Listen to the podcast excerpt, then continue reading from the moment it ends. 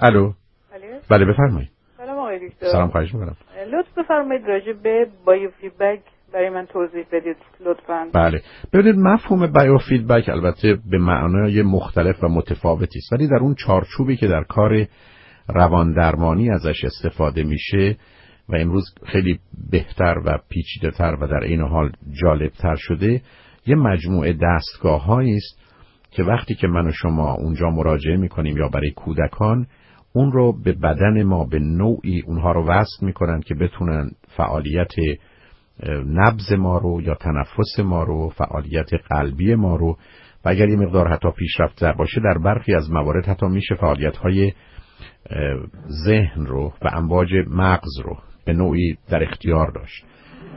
اساس تئوری بر این هست که من و شما توان این رو داریم که فعالیت های ذهنی خودمون رو تا حدی در اختیار بگیریم و یا اونها رو تغییر بدیم یا کمی کنترل کنیم. تکرار می‌کنم خیلی کم. یعنی من می‌تونم از تکنیکای استفاده کنم و ضربان قلبم رو پایین بیارم. من می‌تونم از تکنیکای استفاده کنم و نبزم رو یا تنفسم رو کاهش بدم یا می‌تونم اونها رو افزایش بدم. این وسایل و ابزاری که به عنوان بیوفیدبک هست برای کسانی به کار گرفته میشه که هدف ازش این هست که به دلیل کمبود توجه و تمرکزی که دارن یعنی ADD میشه خواهش کنم اون صحبت پشت روی فکری بکنید چون منعکس میشه. ممنونم. که به دلیل ADD کمبود توجه و تمرکزی که دارن یا به دلیل ADHD Attention Deficit Hyperactivity یعنی کمبود توجه و تمرکز همراه با فعالیتی بیش از حد هست چون این افراد در حد خفیفش این مشکل رو دارن این مشکل سیستم عصبی رو دارن که نمی‌تونن توجه و تمرکز داشته باشن نمی‌تونن به مقدار زیادی کنترل خودشون رو داشته باشن توان این رو ندارن که بتونن یه ذره آرام بگیرند و نمی‌خوانم از دارو استفاده کنن که معمولا در این گونه موارد شدیدش ازش استفاده میشه یا برای خفیفش.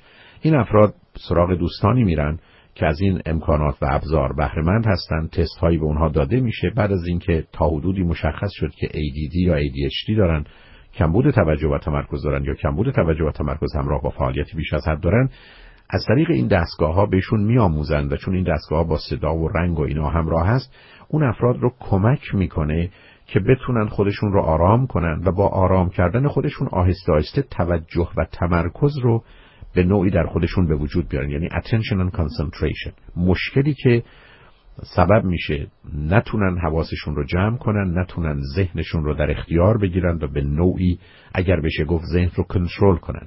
یعنی یه فردی که نمی‌تونه خودش تعیین کننده و تصمیم گیرنده باشه که چه اطلاعی رو به ذهنش مغزش ببره چه خبری رو اونجا ببره باش چه کنه و بعدا چگونه بره سراغ موضوع دیگه بلکه ذهنش مانند یک کاروانسرایی است که از همه طرف افکار و بستا موضوع ها و پیام های مختلف بهش حجوم میارن و با این حجومی که به اونجا میارن او رو گیج و گرفتار می‌کنن آهسته آهسته به او یاد میدن که چطور می‌تونه بر روی یه موضوعی اون زمانی که دلش می‌خواد بشینه توجه و تمرکز داشته باشه. چگونه می‌تونه؟ وقتی فرض بفرمایید کتاب می‌خونه احتمالا فکرش متوجه موضوعها و مسائل دیگه نشه. اون زمانی که درگیر یک گفت و شنودی هست احتمالا بتونه حواسش رو در اونجا جمع داشته باشه. چون می‌دونید این مسئله یه مسئله سیستم عصبی است و مقصود من از سیستم عصبی این است که برخی از افراد از کودکی توانایی بیشتری برای توجه و تمرکز دارند و ایدهی ندارند. و از اونجایی که ماجرای داشتن توجه و تمرکز به معنی داشتن کنترل بر روی انرژی روانی هست و از اونجایی که انرژی روانی عاملی است که من شما رو می‌سازه یا اگر به درستی ازش استفاده نکنیم هدر میره و حتی ویران می‌کنه افراد با به دست گرفتن توجه و تمرکز خودشون این امکان رو پیدا می‌کنن که بتونن مهمترین قسمت وجودشون که ذهن و مغزشون هست رو در اختیار داشته باشن و به میل خودشون به بهترین صورت ممکن ازش استفاده کنن. دستگاه های بایوفیدبک و عملی که دوستانی که در این زمینه کار می‌کنن می‌تونن به شما کمک بکنن یا به مخصوصا بچه ها کمک بکنن این است که در موارد خفیف ADD و ADHD به نظر من توان اینو پیدا می‌کنن که با توجه و تمرکز خودشون بر روی موضوع ها بتونن انرژی روانیشون رو به درستی و به بهترین صورت ممکن ازش بهره بگیرن و در نتیجه از این طریق بتونن خاطرشون رو آسوده کنن که می‌تونن به هدفهاشون نزدیکتر بشن می‌تونن راه رو با سرعت بیشتری حرکت بکنن.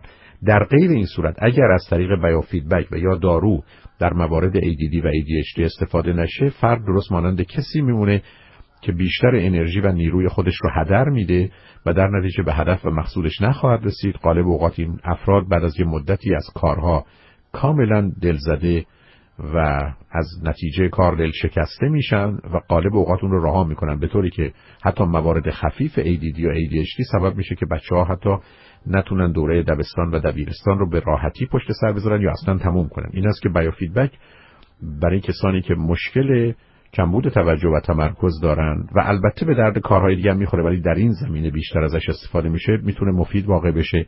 هنوز هزینه هاش نسبتا بالاست.